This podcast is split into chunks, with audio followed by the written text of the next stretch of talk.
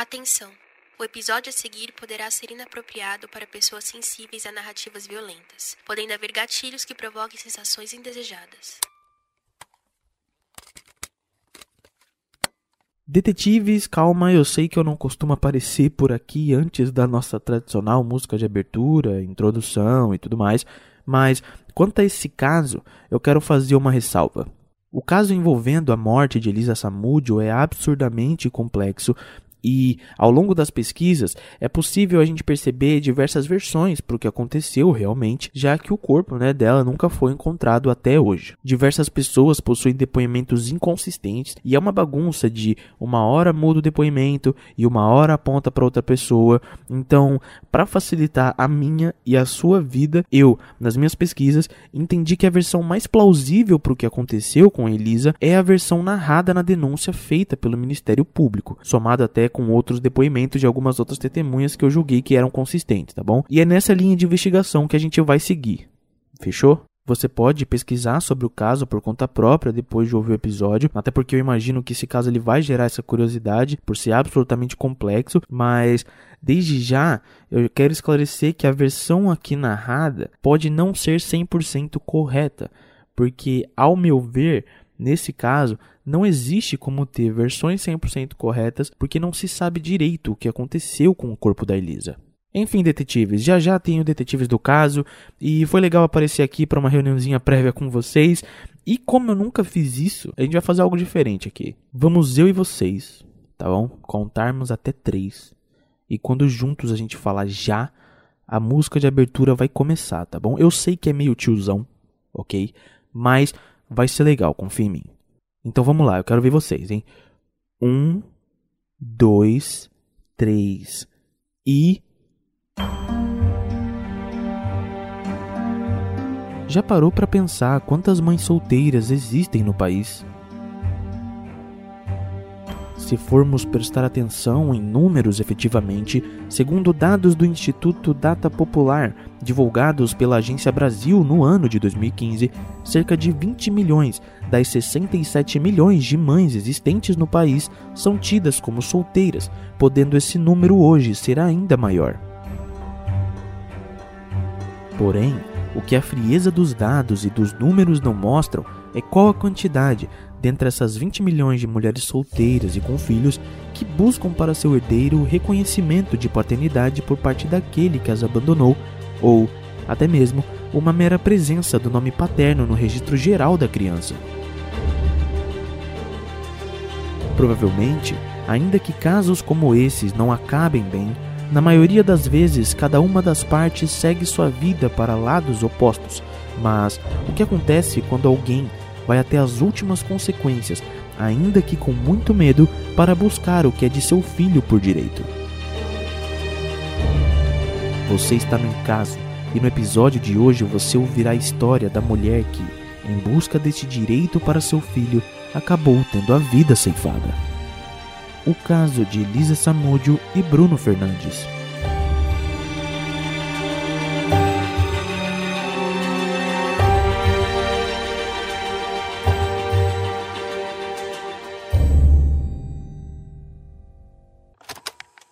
Detetives do caso. Olá, detetives amados, sejam muito bem-vindos ao segundo episódio da quarta temporada do Encaso e aos detetives do caso, um lugarzinho do podcast onde eu os designo como detetives oficiais do caso do episódio.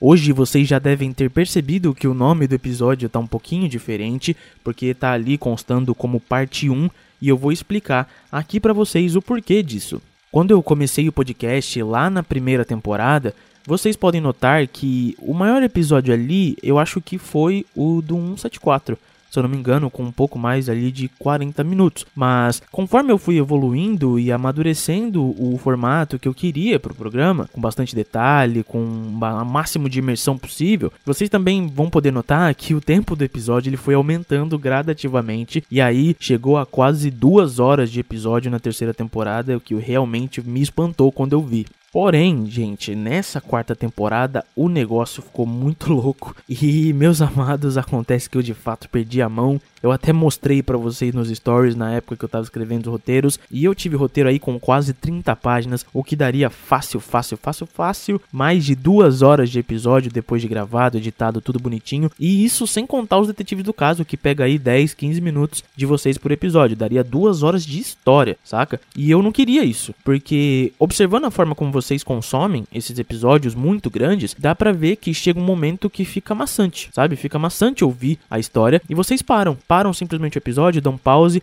para que vocês possam voltar depois e terminar o episódio quando vocês estão mais descansados. E eu não queria isso, sabe? Eu queria entregar uma experiência completa para vocês, no sentido de que vocês comecem o episódio e de fato terminem ele assim que começaram, sabe? Que vão junto comigo de uma vez e não parcelado, porque isso me passa a impressão de que eu tô cansando vocês. Então, o que que eu fiz?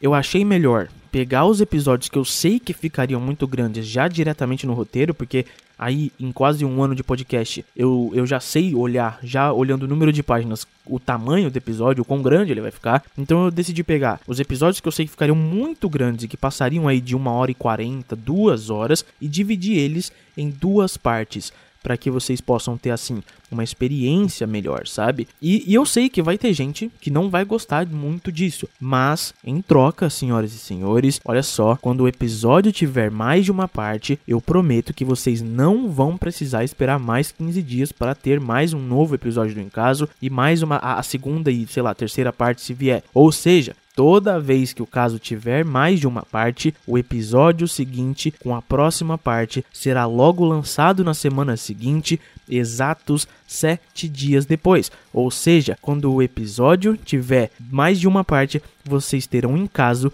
de uma maneira semanal. Com isso, essa temporada vocês já devem imaginar que não vai ter só seis episódios o que faz com que vocês tenham ainda mais podcasts do Em Caso, mais episódios e ainda uma experiência muito melhor na hora de acompanhar um caso que tiver muitos detalhes e for muito grande, sabe? Enfim, eu espero que vocês gostem desse novo método de apresentar casos grandes, porque o caso, por exemplo, do goleiro Bruno é muito grande e eu de verdade espero que vocês me chamem lá na DM do Instagram ou do Twitter para me dizer o que acharam, se vocês gostaram e até se não gostaram, porque eu de verdade preciso do feedback para vocês, de vocês, aliás, porque esse podcast é feito para vocês e eu quero que seja uma experiência melhor. E fazendo isso, eu tô pensando numa experiência melhor para vocês. Então nada melhor do que vocês me dizerem o que vocês gostaram e o que vocês não gostaram nessa entre aspas, bem entre aspas, mudança que eu fiz com relação aos casos que ficam muito grandes, ok?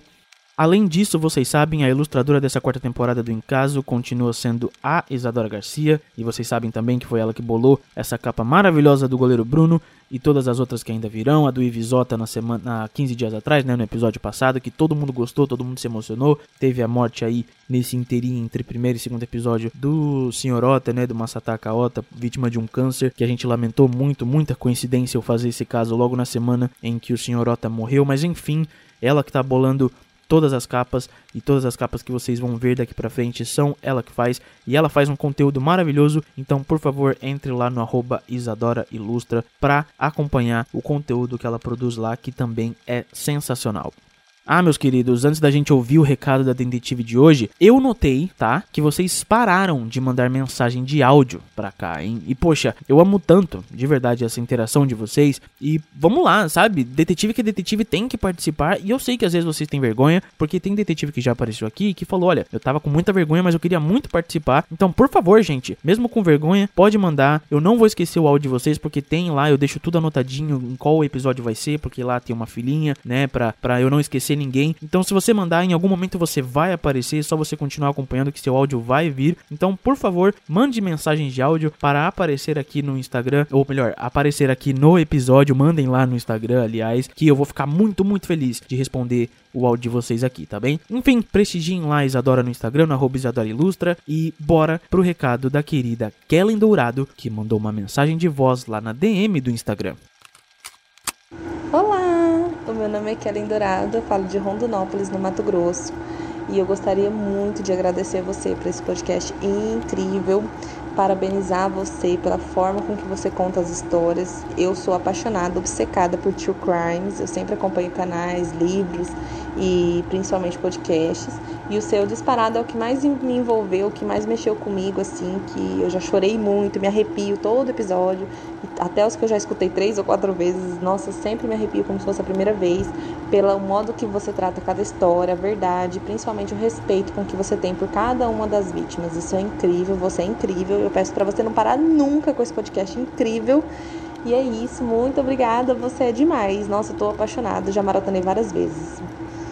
Olá, Kellen Dourado, muito, muito obrigado por ter mandado a sua mensagem, seja muito bem-vinda. Muito, muito coincidência você ser de Rondonópolis aí no Mato Grosso, é o local onde eu fui passar minhas últimas férias com, minhas, com minha avó, aliás, com os meus tios. Então, foi muito legal saber que, tipo, tem gente de lugares que eu costumo ir que também acompanham, que não são daqui da região de São Paulo. E muito, muito obrigado pelos elogios, sabe? É, eu, eu já percebi que tem gente que, assim, quando a pessoa gosta do Encaso, ela se apaixona muito pela imersão que as trilhas sonoras dão e pelas sensações que talvez as trilhas sonoras passem, com a emoção, né? Você diz que chorou muito, mas quando a pessoa não gosta do Em Casa, ela justamente não gosta por conta da trilha sonora, acha que não cabe, acha que não, não, não dá, não orna, sei lá. É, então, assim, tem um 8 ou 80 e eu fico muito feliz que no seu caso você tenha gostado do podcast e tenha maratonado e continue maratonando, pelo amor de Deus, não pare. Detetives em geral, não pare de maratonar em casa, porque eu fico muito feliz lá. Dá para ver quando vocês estão maratonando. Então,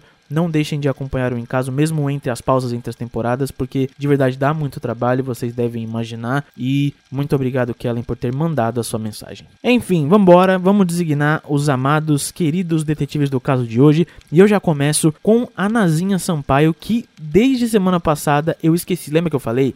que eu poderia esquecer porque eram muitos nomes, eu esqueci a Nazinha Sampaio. Enfim, desculpa Nazinha, tá aqui designada, fique à vontade, seja muito bem-vinda. A Mariana Giraldon, querida demais, seja muito bem-vinda ao Encaso. A Tainá Fonseca, a Isis Medeiros, a Camila Nogueira também veio. A Letícia Braga também apareceu essa semana para vir com a gente. A querida da Carolyn, que está lá do outro lado do planeta na Austrália.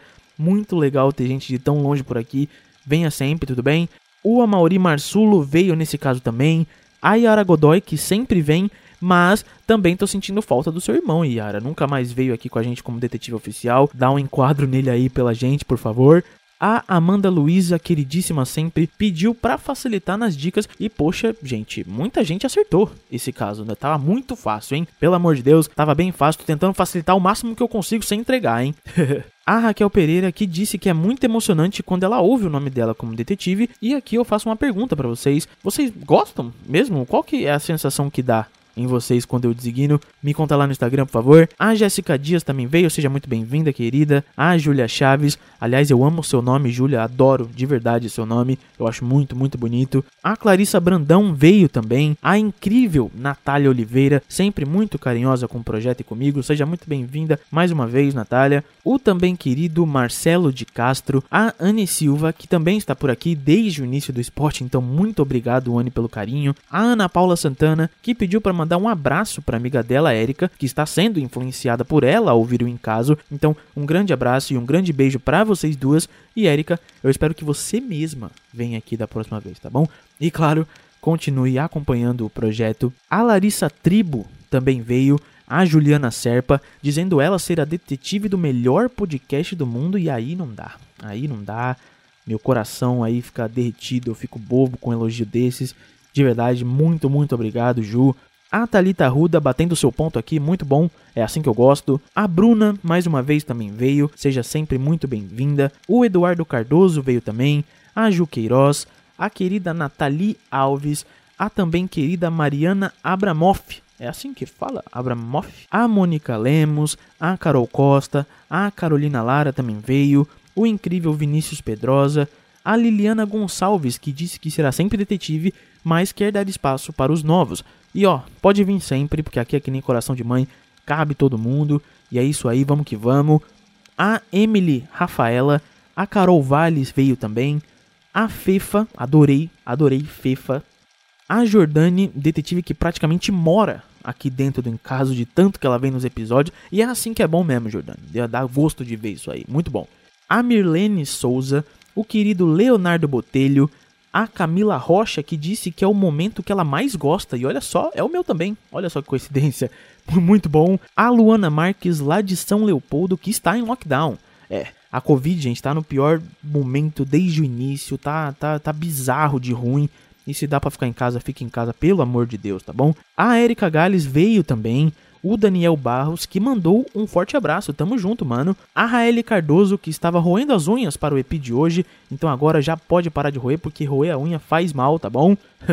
a Andréia Almeida, lá de Portugal, que mandou beijinhos, outro para você, minha querida. A Carla Oliveira, que disse que conheceu Em Casa há pouco tempo, mas já maratonou tudo.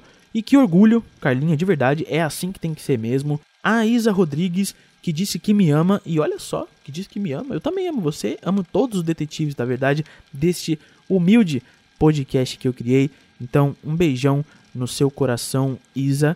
O João Paulo Panzarini, a Jéssica Furtado Andrade, lá de Belém do Pará, o Renato Simões, a Kevin Mascarenhas, que disse que já veio e quer de novo. Quer vir de novo. Então pode vir sempre que quiser, não tem essa de ter vergonha.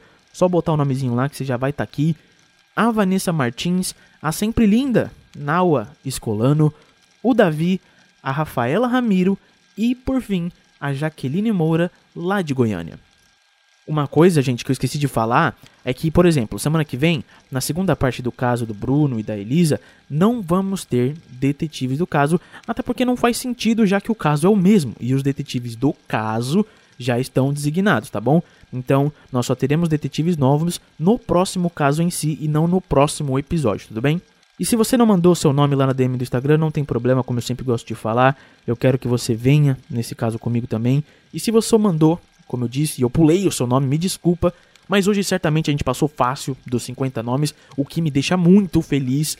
E acontece de às vezes eu esquecer um, como eu esqueci o Danazinho semana passada. Mas me avise lá no Instagram que ou também no Twitter que certamente no próximo episódio você será lembrado e jamais esquecido. De verdade, muito obrigado a todo mundo que gosta de participar mandando nome.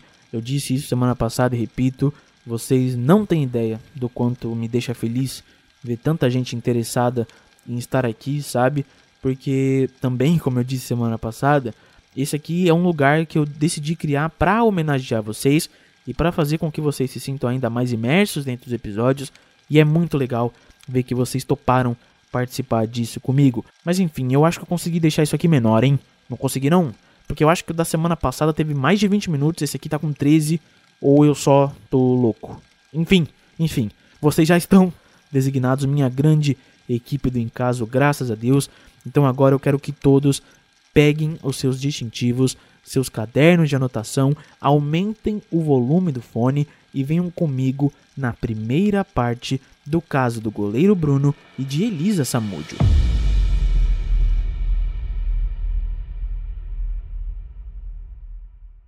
Dois dias antes do Natal de 1984, no ventre de sua mãe, em Ribeirão das Neves, no estado de Minas Gerais, Bruno Fernandes avisou a todos que puderam notar que era hora de nascer.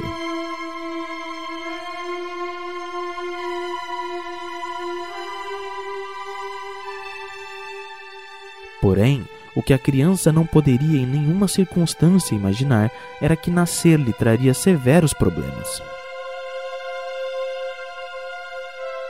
Quando veio ao mundo, apesar da realidade dura e da pobreza que viviam, tudo parecia bem.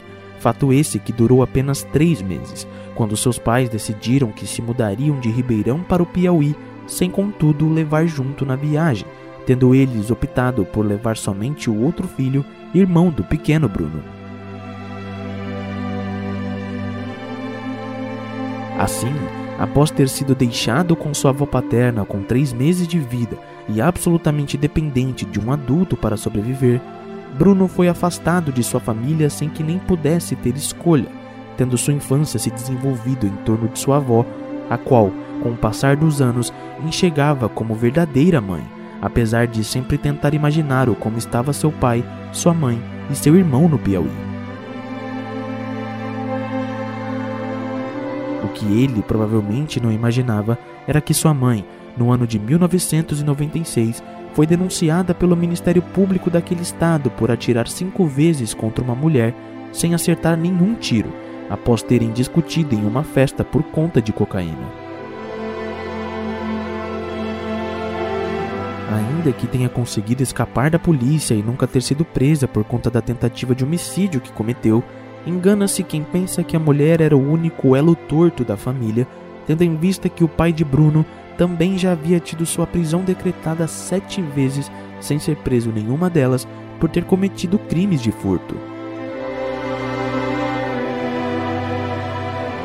Contudo, no mesmo ano que sua mãe foi denunciada, Bruno, com 12 anos, não queria continuar pensando no como poderia estar alguém que lhe abandonou quando ainda era um bebê, querendo ele, na verdade, arrumar algum jeito de melhorar o seu futuro, já que as condições financeiras de sua família como um todo nunca melhoraram, chegando ao ponto de, por vezes, não ter sequer dinheiro suficiente para conseguir pagar uma passagem de ônibus local. Quando analisou as opções que tinha, o estudo logo foi descartado, pois, além de ser algo que não gostava de fazer, as condições públicas de ensino da época, assim como é desde os primórdios do Brasil, não eram nada favoráveis, não tendo ele a oportunidade de possuir um ensino de base forte que o preparasse para os bancos de uma futura faculdade.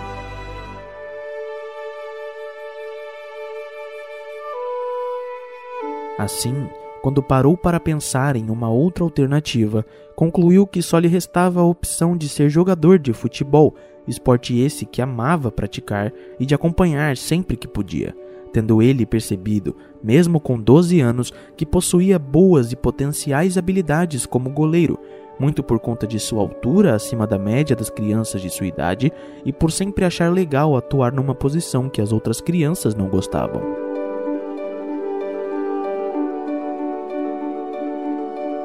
Para a sorte de Bruno, não fora somente ele que percebeu em si um talento abaixo das traves, tendo olheiros das categorias de base do clube Venda Nova notado o mesmo, oportunidade que o goleiro recebeu um convite para atuar na posição dentro do clube, com a promessa de subir ao time profissional no futuro, fato este que lhe encheu de esperança.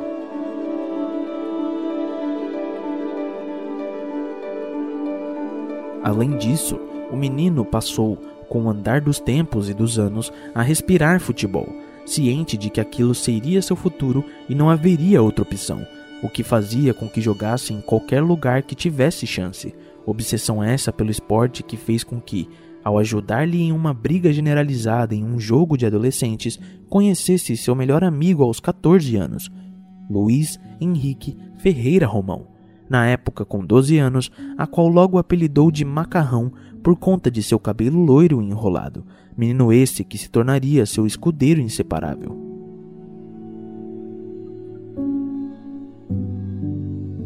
Também aos 14 anos, Bruno conheceu uma jovem e adorável menina de 12 anos, cujo nome era Daiane Rodrigues, sendo que não demorou muito para que ambos engatassem um relacionamento, ainda que fossem muito novos.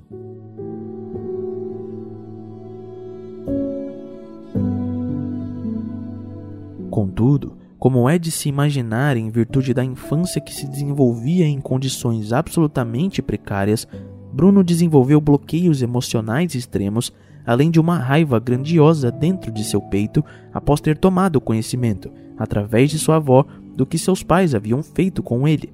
Fatores estes que, dentre outras coisas, o faziam não ser exatamente disciplinado com ordens e com o convívio com outras pessoas o que fez com que dos 12 aos 17 anos transitasse por três clubes diferentes, sendo as razões de suas dispensas todas por indisciplina e por brigas.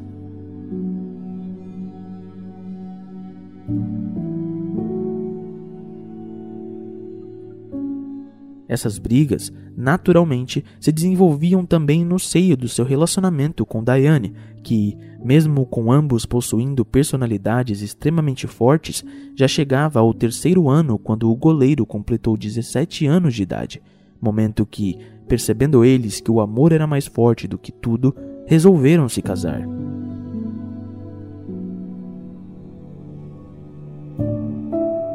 Se tudo parecia ir bem na vida conjugal com Diane, quanto à vida profissional era justamente o contrário.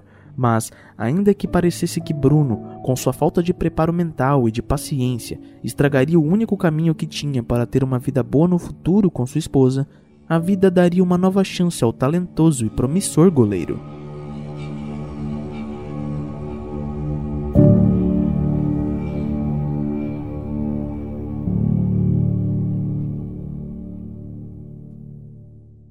Elisa Samúdio não era para ter nascido naquele fevereiro de 1985 em Foz do Iguaçu, pois, quando esta estava apenas com quatro meses de desenvolvimento no ventre de sua mãe, seu pai, além de agredir sua genitora, a pressionava para que abortasse.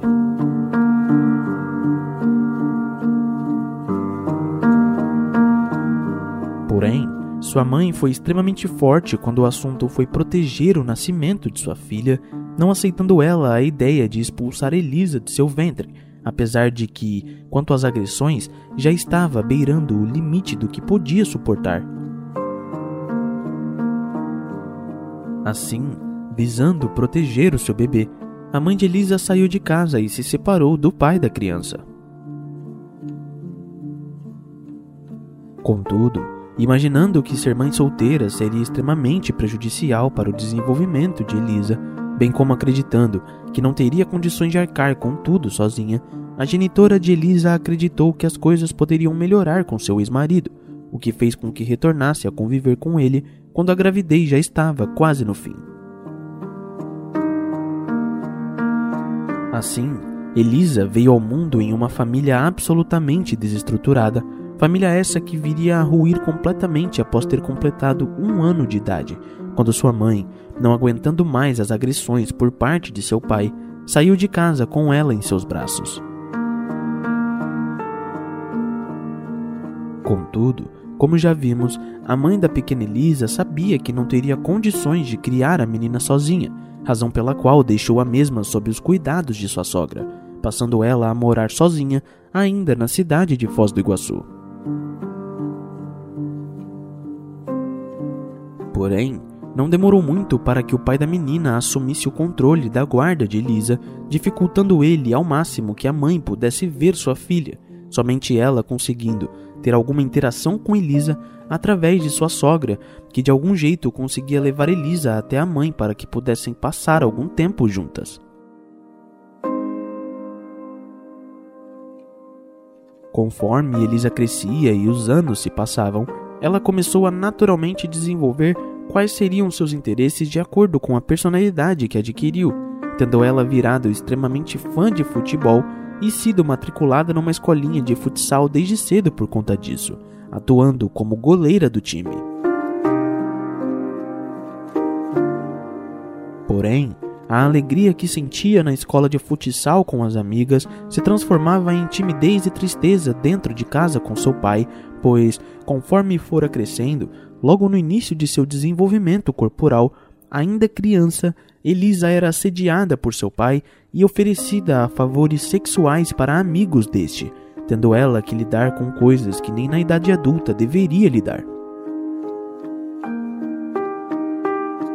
Sempre que a mãe da menina fazia menções de retirar Elisa das mãos de seu ex-marido, este ameaçava matar Elisa, dizendo que ela até a levaria embora, porém seria em pedaços, razão pela qual nunca arriscou retirar o controle da situação do pai da menina, pois preferia sua filha viva a tentar trazê-la para perto e correr o risco de encontrá-la morta. Quando sua filha tinha nove anos, a mãe da menina decidiu ir morar em Campo Grande, no Mato Grosso do Sul, o que naturalmente, indo morar no mato e sem condições de frequentemente comprar passagens para Foz do Iguaçu, no Paraná, passou a ver a filha com bem menos frequência. Assim, até os 14 anos de Elisa, a mãe da menina construiu outra família, casando-se novamente e possuindo um filho, o que não significava, porém, que havia esquecido Elisa, indo ela para Foz do Iguaçu sempre que conseguia dinheiro, somente vendo Elisa, ainda através de sua sogra. Elisa, por sua vez, conforme crescia, obviamente sabia e sentia as agressões de seu pai, porém, como mecanismo de defesa, tentava ignorar este fato, tentando ela se agarrar à realidade de quanto mais idade tinha, menos abusos ela sofria, o que não significava, porém, que haviam cessado. Conforme sua adolescência chegava, Elisa perdeu um pouco o interesse pelo futebol, pois a mesma era muito preguiçosa e não gostava de se exercitar, o que a fez sair do time que estava, apesar de continuar gostando de acompanhar e de estar envolvida com o esporte. Por outro lado, a adolescente passou a nutrir cada vez mais a vontade de se tornar modelo profissional. Mas, ao mesmo tempo que as agressões e abuso de seu pai tinham diminuído, Elisa não suportava mais estar ali. Ocasião que, num desses encontros com a mãe, aos 15 anos, pediu a esta para morar com ela em Campo Grande, ainda que no local fosse muito mais difícil conseguir seu sonho.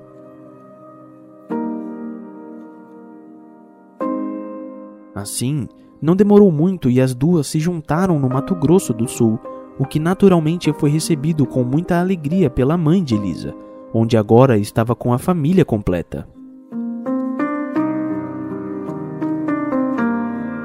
Porém, conforme aquele ano se passava, Elisa se sentia muito presa, já que na casa de sua mãe, seu padrasto e seu irmão, que eram muito evangélicos, haviam regras às quais não estava acostumada na casa de seu pai, não tendo ela a liberdade que tinha antes, apesar de tudo, o que acabava desencadeando brigas. Além disso, o contato com seu genitor passou a ser mais frequente, sendo que todas as vezes que o mesmo ligava, este lhe pedia para que voltasse a morar em sua casa, o que de certa forma a balançava, já que por mais que estar no sul houvessem lados extremamente ruins, a menina queria ser modelo e estar no meio do futebol, percebendo ela que se permanecesse em meio à roça, na região centro-oeste do país, não só seria difícil atingir seu objetivo como imaginava, mas sim, ao seu ver, impossível. Dessa forma, a insatisfação de Elisa com uma rotina tão dura na casa de sua mãe somada a uma proposta irresistível que seu pai lhe ofereceu em uma das ligações que fazia, fez com que a menina, aos 16 anos, tomasse uma decisão.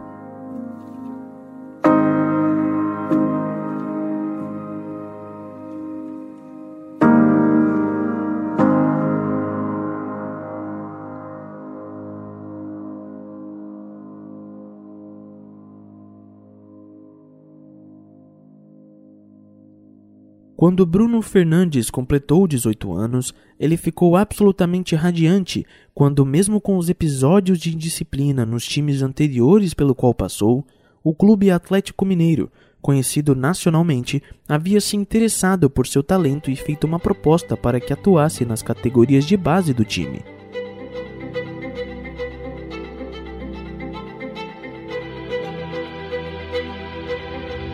Neste momento, Bruno Fernandes decidiu que precisava focar em sua carreira, tendo em vista que a oportunidade de treinar e possivelmente atuar profissionalmente num clube da magnitude do Atlético seria a garantia de que seu futuro estaria resolvido financeiramente, podendo ajudar a sua avó e a família a se manterem. Desta forma, durante todo o tempo que ficou nas categorias de base do clube, Bruno se dedicava ao máximo aos treinos, ainda que, com o passar do tempo, se sentisse incomodado por não ganhar uma chance no time principal, já que, passado um ano desde que entrou no clube, já estava com 19 anos de idade, tempo esse mais do que ideal para estrear.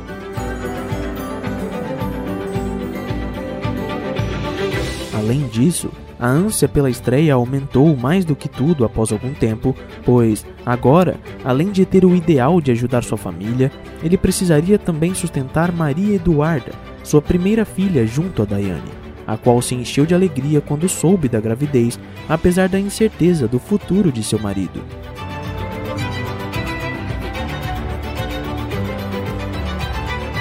Contudo, essa ansiedade de Bruno iria durar cerca de mais um ano momento que em 2004, com 20 anos, sentiu seu coração pulsar de alegria quando assinou seu contrato profissional com o clube mineiro, após dois anos de consistência nos campeonatos de base, passando ele a receber 25 mil reais por mês para ser um dos goleiros à disposição do treinador.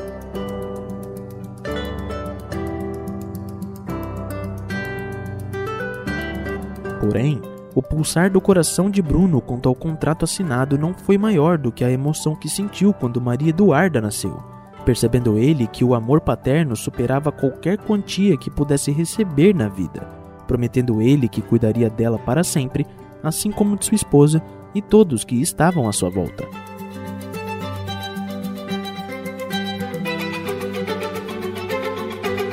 Assim, logo que virou goleiro profissional, passando a receber um salário quase que inimaginável quando criança, Bruno sabia que estava realizando um sonho, conhecendo jogadores famosos e podendo fazer parte do meio a qual sempre quis estar, sendo sua alegria também pelo fato de que poderia ajudar as pessoas que amava, passando ele a carregar macarrão, seu melhor amigo, para onde fosse, além de ajudar sua avó e sua família como um todo, haja vista que, após certo tempo, voltou a ter contato com seus genitores.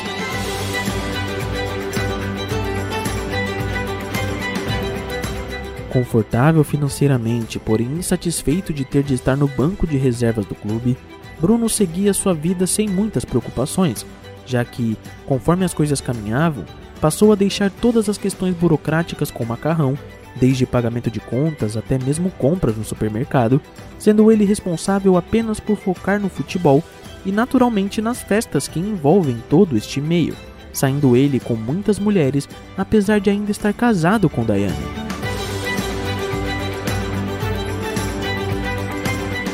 Como parte de sua essência, o ego de Bruno alavancou muito quando se tornou profissional, tendo ele se deslumbrado com tanta luxuosidade e, mais do que o luxo, com a luxúria que o mundo do futebol oferecia.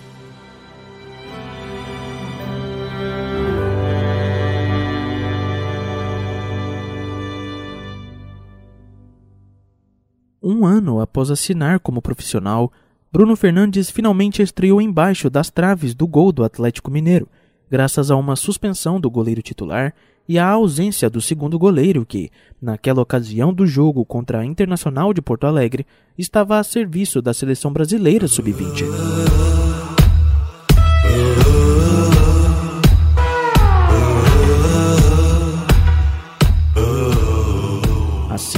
Apesar do grande nervosismo, Bruno sabia que esta era a chance principal de sua vida, já que, se fosse bem, poderia tomar a posição de titular para si, passando ele a ser um jogador crucial para a equipe.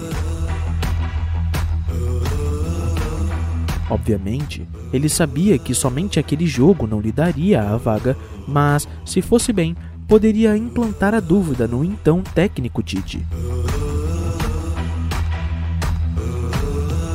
Sua teoria estava certa, já que, apesar do empate contra a Inter em 1 a 1, o goleiro foi bem durante o jogo, sendo crucial em alguns momentos, passando ele a receber algumas oportunidades nos jogos que se seguiram, muito por conta da má fase que o Atlético passava naquele ano, necessitando de mudanças drásticas. Desta forma, Bruno ficou radiante quando o técnico Tite lhe garantiu em agosto de 2005, que o mesmo seria o novo goleiro titular, graças às atuações que havia tido durante as partidas em que foi colocado para jogo.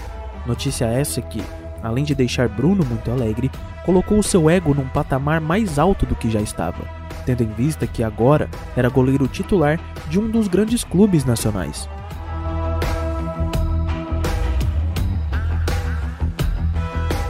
Bruno de fato era competente abaixo das traves, apesar da vida boêmia que levava teoricamente às escondidas, tendo ele resistido na posição de titular do Atlético Mineiro, mesmo quando o técnico Tite pediu demissão do clube em virtude da má fase que este passava, correndo risco até de rebaixamento, recebendo o goleiro a confiança do novo técnico Marco Aurélio Moreira.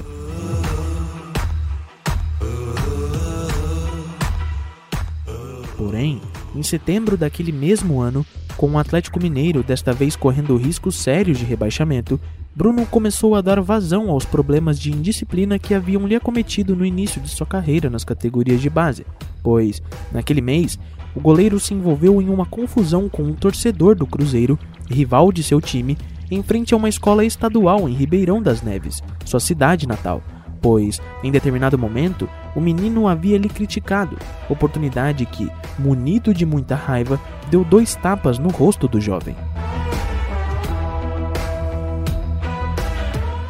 Esse fato obrigou o goleiro a passar a noite na delegacia, tendo ele sido advertido pela diretoria do Atlético por conta de seu comportamento, apesar de que, na prática, não tenha havido nenhuma consequência, permanecendo ele à frente do gol atleticano. O fim daquele ano de 2005 se aproximava e lentamente a realidade do Atlético era a do rebaixamento, o que acabou se confirmando.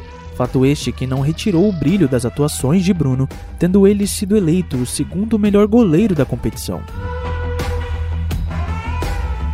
Porém, conforme a Série B do Campeonato Brasileiro se desenrolava no ano de 2006, Bruno já não se via mais no clube, ainda mais depois do que aconteceu em fevereiro daquele ano, quando novamente foi parar na delegacia por condução perigosa de veículo.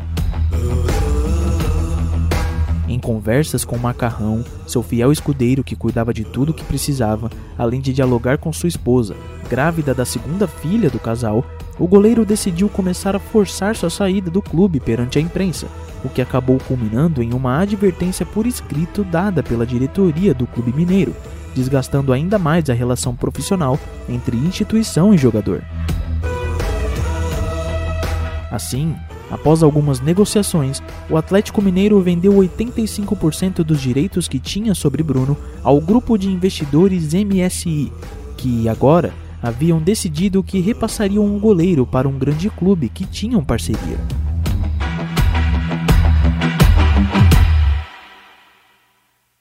O pai de Elisa Samúdio de repente teve uma ideia para trazer sua filha de volta à Foz do Iguaçu para morar em sua casa.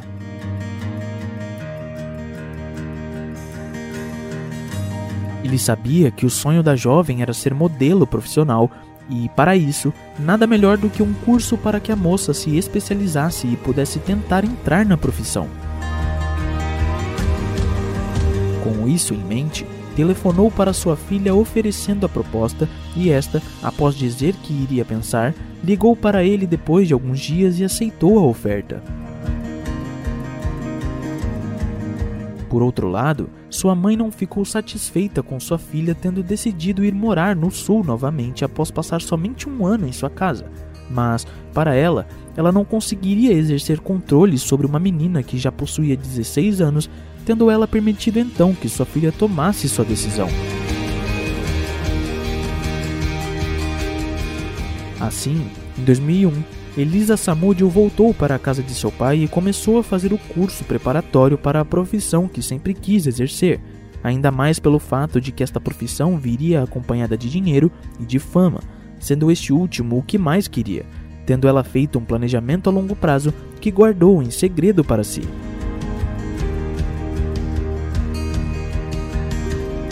Desta forma, dois anos depois de ter voltado de Campo Grande, Elisa, agora com 18 anos, decidiu colocar o planejamento que havia feito em prática e, após juntar dinheiro por todo o período, entendeu que havia chegado a hora de abandonar a vida no Sul, pois, para ela, as oportunidades que queria estavam na cidade de São Paulo, ainda mais pelo fato de que era torcedora fanática do clube que leva o mesmo nome da cidade, tendo o sonho de conhecer os jogadores de seu time. A verdade é que Elisa nunca deixou de sentir a vontade de estar envolvida no meio do futebol, sentindo ela intenso tesão por jogadores do esporte, além, é claro, admiração por terem conseguido chegar onde queriam, tendo ela como um de seus objetivos se aproximar, além do elenco de São Paulo, de todos os jogadores que conseguisse na capital paulista, a fim de passar a frequentar o meio futebolístico. E assim foi estando Elisa, dos seus 18 aos 20 anos, já morando em São Paulo, a frequentar as mesmas festas públicas que os jogadores famosos frequentavam, o que a fez possuir contatos para frequentar concentrações, campos de treinamento e festas particulares que estes davam, tendo ela inclusive recebido oportunidades de poder visitar países como Alemanha e Portugal, o que a deixou, na ocasião, incrivelmente realizada. Aliás, foi em Portugal que Elisa se envolveu com um jogador chamado Cristiano Ronaldo, atleta extremamente promissor que no futuro poderia se tornar um dos melhores jogadores do mundo. Contudo, Apesar da vida alegre e cheia de diversão que vivia, o dinheiro que havia juntado para ir a São Paulo durante os dois anos de curso para modelo estavam acabando, e desta forma, Elisa viu como alternativa trabalhar na indústria pornográfica como atriz, o que começou a realizar no ano de 2005. Apesar de claramente não gostar desta realidade, era o meio que Elisa Samudio havia encontrado para sobreviver na capital paulista, até, quem sabe, algum jogador se apaixonar por ela. Se engana quem pensa que Elisa era dessas que eram interesseiras, no sentido de que só queriam a diversão que um jogador de futebol poderia proporcionar, tendo ela verdadeira admiração pelos profissionais do esporte, se apaixonando muitas vezes pelos jogadores a qual saía ainda que nenhum deles tenha dado sequer sinais de que haveria algo sério. Desta maneira, Elisa seguia durante os anos que se passavam, ocasião que, no ano de 2009, precisou fazer uma viagem para o Rio de Janeiro a trabalho.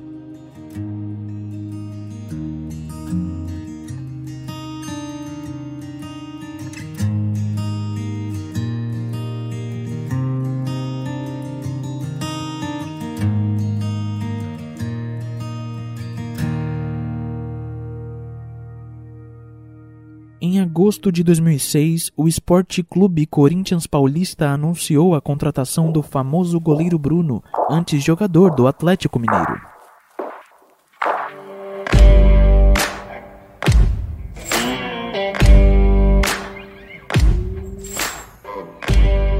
O anúncio veio acompanhado da informação de que fora a MSI que havia trazido o jogador ao clube, tendo os torcedores recebido o goleiro com certo otimismo, tendo em vista que ele havia sido considerado um dos melhores goleiros do campeonato no anterior.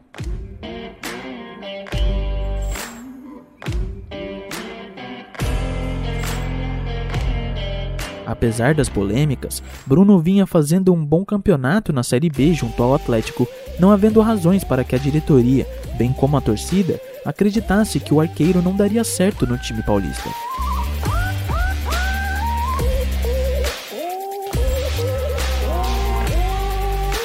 Porém, apenas duas semanas depois de ter sido anunciado como novo reforço do Corinthians, o clube anunciou que o jogador havia pedido dispensa do clube, o que ocasionou na sua liberação.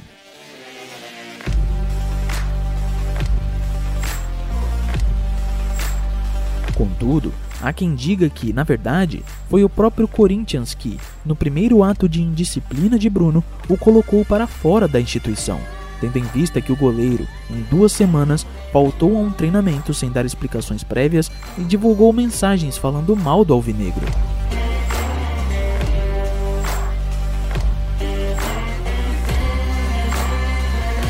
Desta forma, com o goleiro tendo a sua imagem manchada perante o futebol, o grupo MSI teve dificuldades para negociar novamente o jogador assim que este saiu do clube paulista decidindo eles que Bruno deveria esperar alguns meses até que a poeira abaixasse.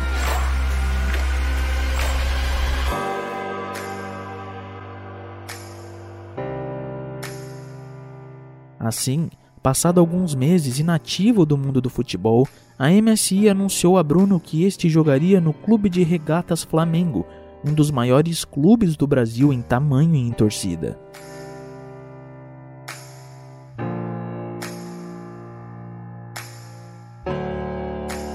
Bruno ficou extremamente satisfeito com a notícia de que poderia voltar a jogar futebol, mesmo com o fato de que não chegava para ser titular, tendo ele que novamente se provar em campo para seguir jogando.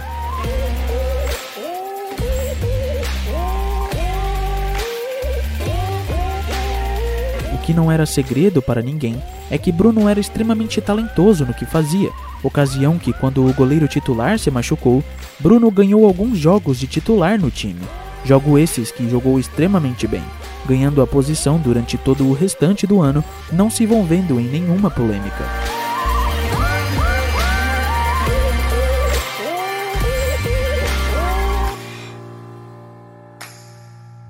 Já em 2007, Bruno começou a oscilar entre jogos bons e jogos ruins, muito embora a mídia o exaltasse como um grande goleiro que de fato era, já sendo ele um queridinho da torcida rubro-negra, falando-se às vezes até em convocação para a seleção brasileira.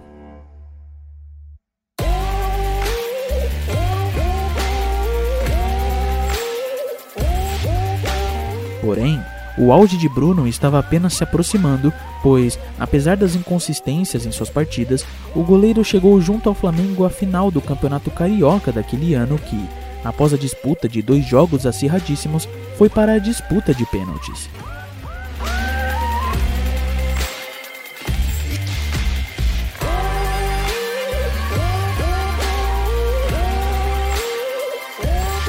Foi então que Bruno resolveu que era hora de se tornar ídolo do clube.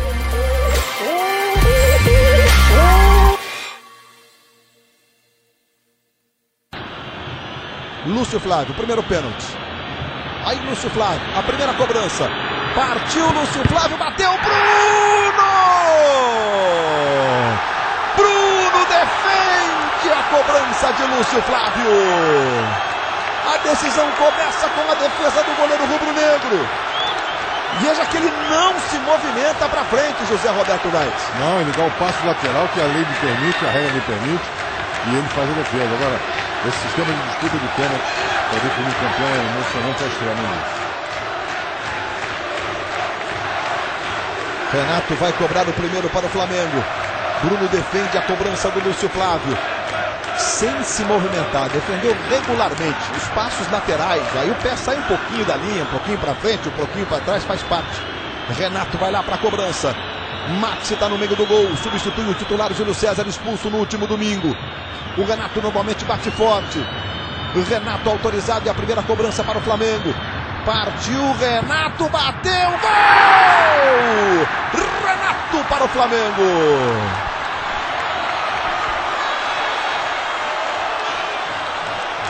Portanto, 1 a 0 para o Flamengo. Um pênalti batido para cada lado, convertido pelo Renato. E a defesa do goleiro Bruno na batida do Lúcio Flávio. O torcedor agradece ao céu. E agora será a vez do Juninho. Nas cobranças de falta, o Juninho bate muito forte. Qual será a decisão do capitão do Botafogo agora, né? cobrar forte quando, como quando ele bate falta, colocar, dar uma paradinha. Bruno defendeu o primeiro. Vamos para a cobrança. Juninho, o capitão do Botafogo autorizado. Partiu Juninho, bateu Bruno! E a bola bate na trave, não entra! Bruno de novo no mesmo canto. Toca sutilmente na bola. Ela sobe, explode no travessão. Bruno faz levantar a torcida rubro-negra. A comemoração dos companheiros. E vai para a cobrança que pode definir o campeonato carioca de 2007. Leonardo Moura, se fizer, o Flamengo é campeão. Se ele perder, a disputa continua. Autorizado Leonardo Moura.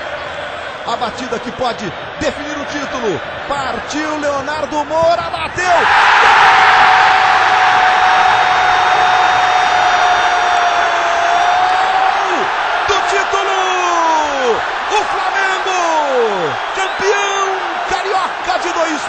2007. Pela 29 vez em sua história, o Flamengo levanta o título de campeão estadual. Nos pênaltis, quatro para o Flamengo, dois para o Botafogo. Flamengo campeão carioca de 2007. Vibra a grande torcida rubro-negra no Maracanã, em todo o Brasil, com o grito de é campeão.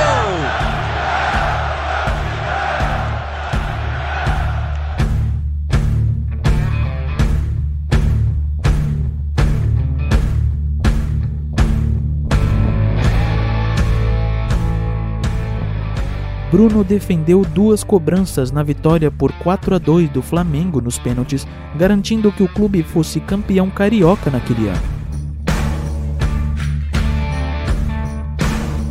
Neste momento, ele foi alçado à categoria de ídolo do clube, ainda que suas últimas atuações eram bastante inconstantes. Porém, após este jogo, Bruno voltou a ser bastante regular em suas partidas, sendo praticamente incontestável no gol rubro-negro durante todo aquele ano de 2007.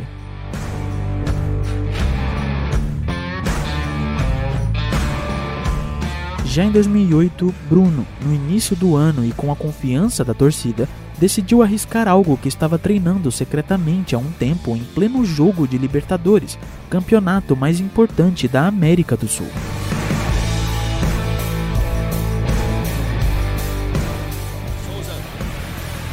Tentou o drible. Marcinho, mais uma falta. Vamos ver mais uma vez a falta do Reboredo. Falta para cartão, Alex Escobar. É falta para cartão, sim. Chegou atrasado, foi com tudo. E parou um bom ataque do Flamengo. Falta para cartão. E olha quem veio bater, Escobar. O Bruno. Bruno batendo falta. O jogo já está dramático para o Flamengo. Já pensou um gol do Bruno agora?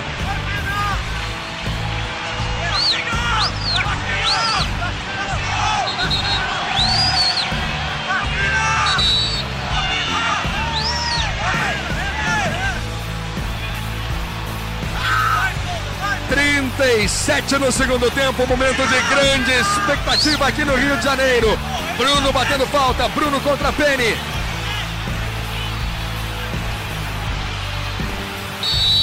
Falta para o Flamengo. Joel autorizou. Bruno bateu. Bruno! Gol!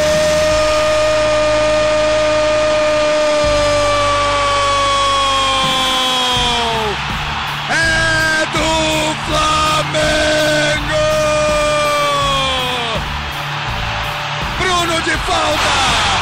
Bruno tira o Flamengo do sufoco! Um para o Flamengo, zero para o Bolognese. Bruno!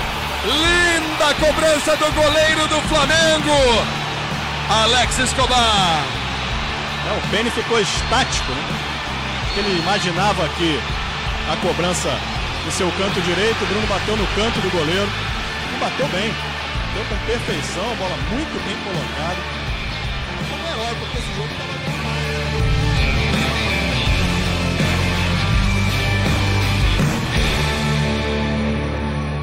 Bruno era herói do Flamengo e sempre aparecia em momentos importantes para ajudar o clube, mas ainda assim isso não parecia ser suficiente para que Bruno parasse de dar problemas com disciplina, tendo seu ego subido tanto a cabeça que imaginava ser intocável. Em junho daquele ano de 2008, Bruno agrediu um estudante após uma briga e acabou aceitando, em um acordo, pagar dois salários mínimos em cestas básicas para instituições carentes como forma de pena, além de, no mês seguinte, ter dado uma festa no sítio que havia comprado na cidade de Esmeraldas, em Minas Gerais, que culminou em uma confusão com garotas de programa, o que acabou manchando sua imagem de ídolo do clube de certa forma tendo ele sido multado em 20% do salário.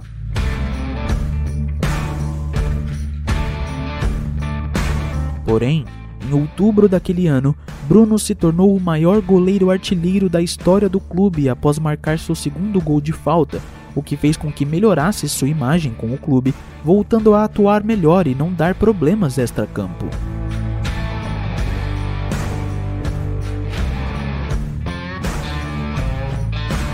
No ano seguinte, em 2009, Bruno foi mais uma vez primordial para a vitória do Flamengo no Campeonato Carioca daquele ano, tendo ele defendido três pênaltis na vitória do Flamengo sobre o Botafogo novamente.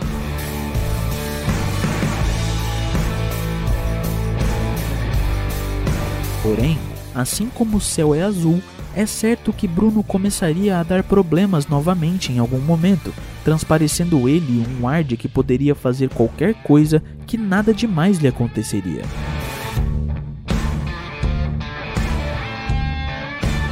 Dessa forma, passou a brigar com ídolos do passado do clube que, após a aposentadoria, trabalhavam na instituição. Brigas essas que se tornaram públicas e que foram motivo de vaias para o goleiro por parte da torcida.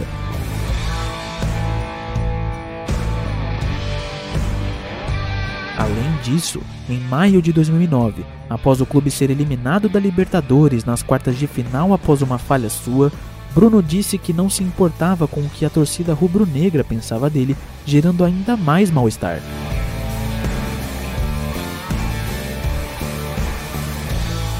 Porém, como era, numa análise global muito eficiente embaixo do gol rubro-negro, permaneceu ainda assim atuando pelo clube sem sofrer qualquer sanção mais dura, entendendo ele, com isso, que estava acima das polêmicas, demonstrando o goleiro que efetivamente não se importava com a opinião alheia, tendo ele voltado a frequentemente se envolver em casos de indisciplina, além de estar mais ativo do que nunca na vida boêmia que levava, mesmo que casado.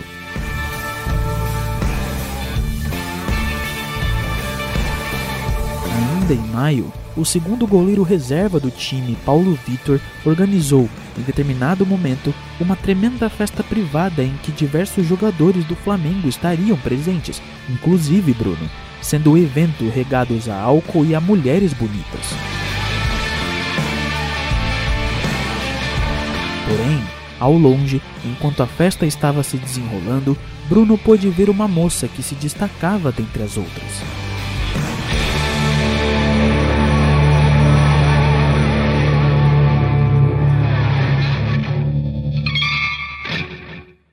Em 2009, Elisa viajou ao Rio de Janeiro para realizar alguns trabalhos e, aos poucos, praticamente foi focando em trabalhar na região, passando a morar quase que de maneira fixa na cidade maravilhosa.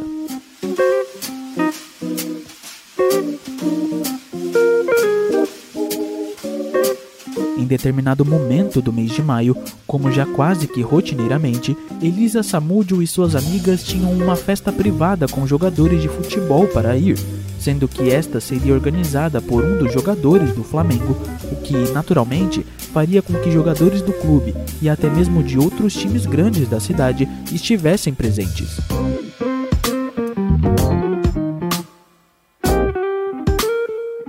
Assim, quando Elisa e suas amigas se arrumaram e foram ao local onde o evento ocorreria, logo que chegaram, em meio às pessoas, às mesas e à música alta tocando, a moça do sul pôde notar um rapaz alto, sem camisa e com um corpo maravilhosamente esbelto, apesar da beleza do rosto não ser a das melhores.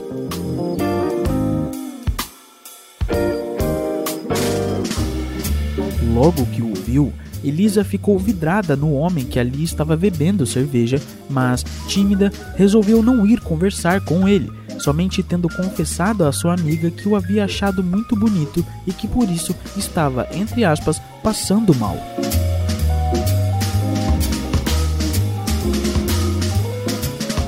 Que Elisa não sabia era que o homem a qual estava admirando ao longe também estava lhe observando à sua maneira, momento que, após alguns olhares, este começou a caminhar em sua direção, momento que, quando ambos estavam próximos, este se apresentou como sendo Bruno, goleiro titular do Flamengo.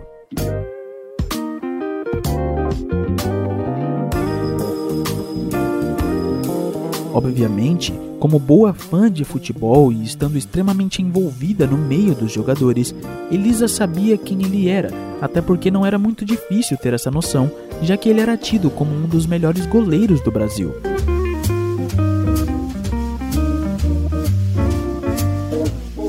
Mesmo assim, Elisa conversou com o rapaz como se nada estivesse rolando, tendo ela confidenciado à sua amiga, tempos depois na festa, que após um pouco de conversa, este tinha dito que tinha interesse de ficar com ela.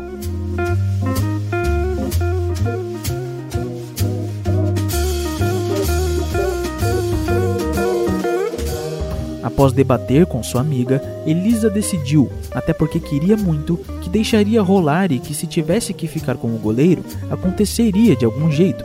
E, em meio à música, ao álcool e às pessoas, o deixar rolar que Elisa se referiu à sua amiga foi efetivamente acontecendo, ocasião que, em determinado momento da festa, beijos entre os dois aconteceram e, naturalmente, com o tesão rolando de ambos os lados, tempos depois estavam num quarto junto com outras pessoas que estavam também se relacionando.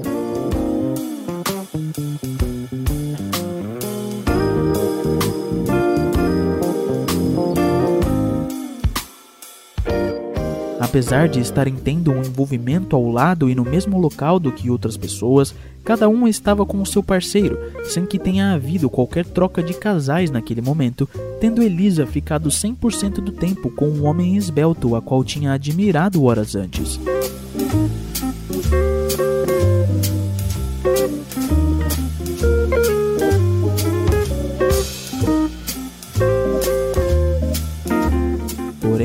Perante tamanha intensidade do que estavam sentindo e aproveitando no meio daquilo tudo, ambos só perceberam que havia algo errado com a proteção que estavam usando quando já era tarde demais.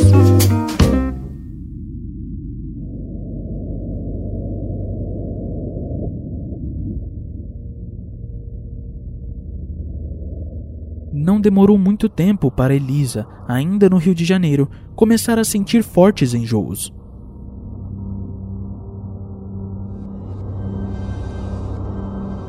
Ela sabia que algo já estava errado desde o momento que percebeu que a camisinha estourou no meio da relação sexual com Bruno tempos antes, tendo ela a absoluta certeza de que o inevitável havia acontecido, pois, afinal, não tinha tido nenhuma outra relação sexual após transar com o goleiro. Porém, para confirmar, Elisa comprou um teste de farmácia e, quando o fez, ao olhar o resultado, sentiu-se alegre e ao mesmo tempo anestesiada com tudo aquilo, em choque por estar esperando um bebê que não foi planejado.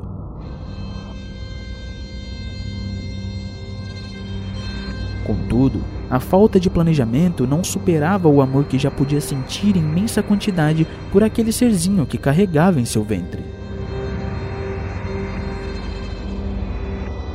Após alguns dias que precisou tirar para si para assimilar o que estava acontecendo, Elisa contatou Bruno para contar da novidade, por mais que estivesse receosa quanto à reação do jogador, em virtude de saber que o mesmo era casado. Porém, ainda que o mesmo tivesse uma esposa, ela tinha esperanças de que o astro flamenguista pudesse reagir de maneira positiva à notícia aceitando o fato de que teria um filho com ela. Contudo, quando contou a este a notícia que tanto adorou descobrir, as esperanças de Elisa Samúdio se transformaram em lágrimas incrédulas com o que acabara de ouvir, tendo Bruno proposto um acordo financeiro para que ela concordasse em abortar. Apesar disso, Elisa jamais cogitaria abortar seu filho, não querendo ela passar pela dor de perder um filho que, ainda que não planejado, já havia se tornado muito querido. Percebendo Elisa que Bruno não ia desistir da ideia do aborto, a mesma então teve um insight para, quem sabe, retardar a ideia do rapaz, torcendo para que ele, no futuro, mudasse seu pensamento.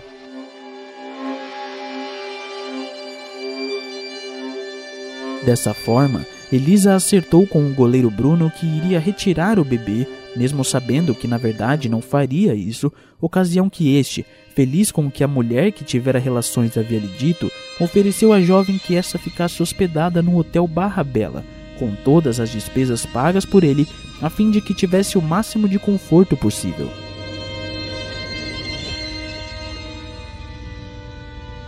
Bruno, por sua vez, seguia acreditando fielmente que estava acima das consequências de qualquer ato que pudesse tomar, pois, afinal, ser famoso e um bom jogador de futebol para ele significava exatamente isso, sendo ele merecedor de tal feito diante de tudo que batalhou para chegar onde chegou.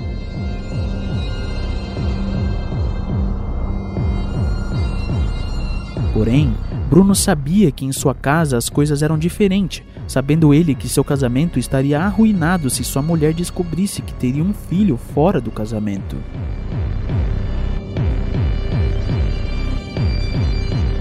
Apesar do envolvimento com muitas mulheres e, no fundo, ter a ciência de que sua mulher sabia que ele atraía, ele amava sua esposa e, mais do que isso, amava o quão prestativa ela era com sua família.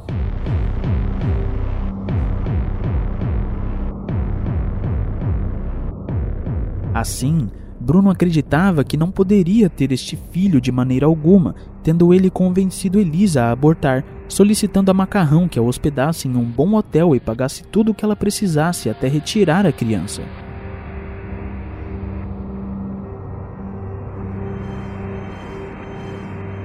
Porém, dois meses depois de ter acertado com Elisa que esta abortaria o bebê, Bruno estava começando a se sentir enganado.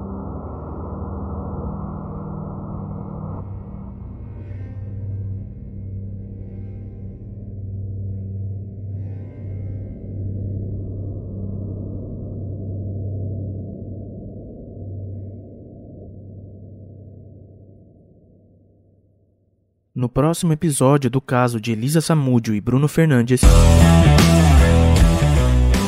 o goleiro começa a ficar impaciente e agressivo com Elisa Samúdio, o que faz com que ela busque medidas mais extremas para proteger a si e a seu filho. Com as medidas tomadas por Elisa, o goleiro Bruno começa a ganhar atenção de uma parte da mídia a qual antes não estava acostumado. O final desta história você confere semana que vem aqui no Encaso. Até lá!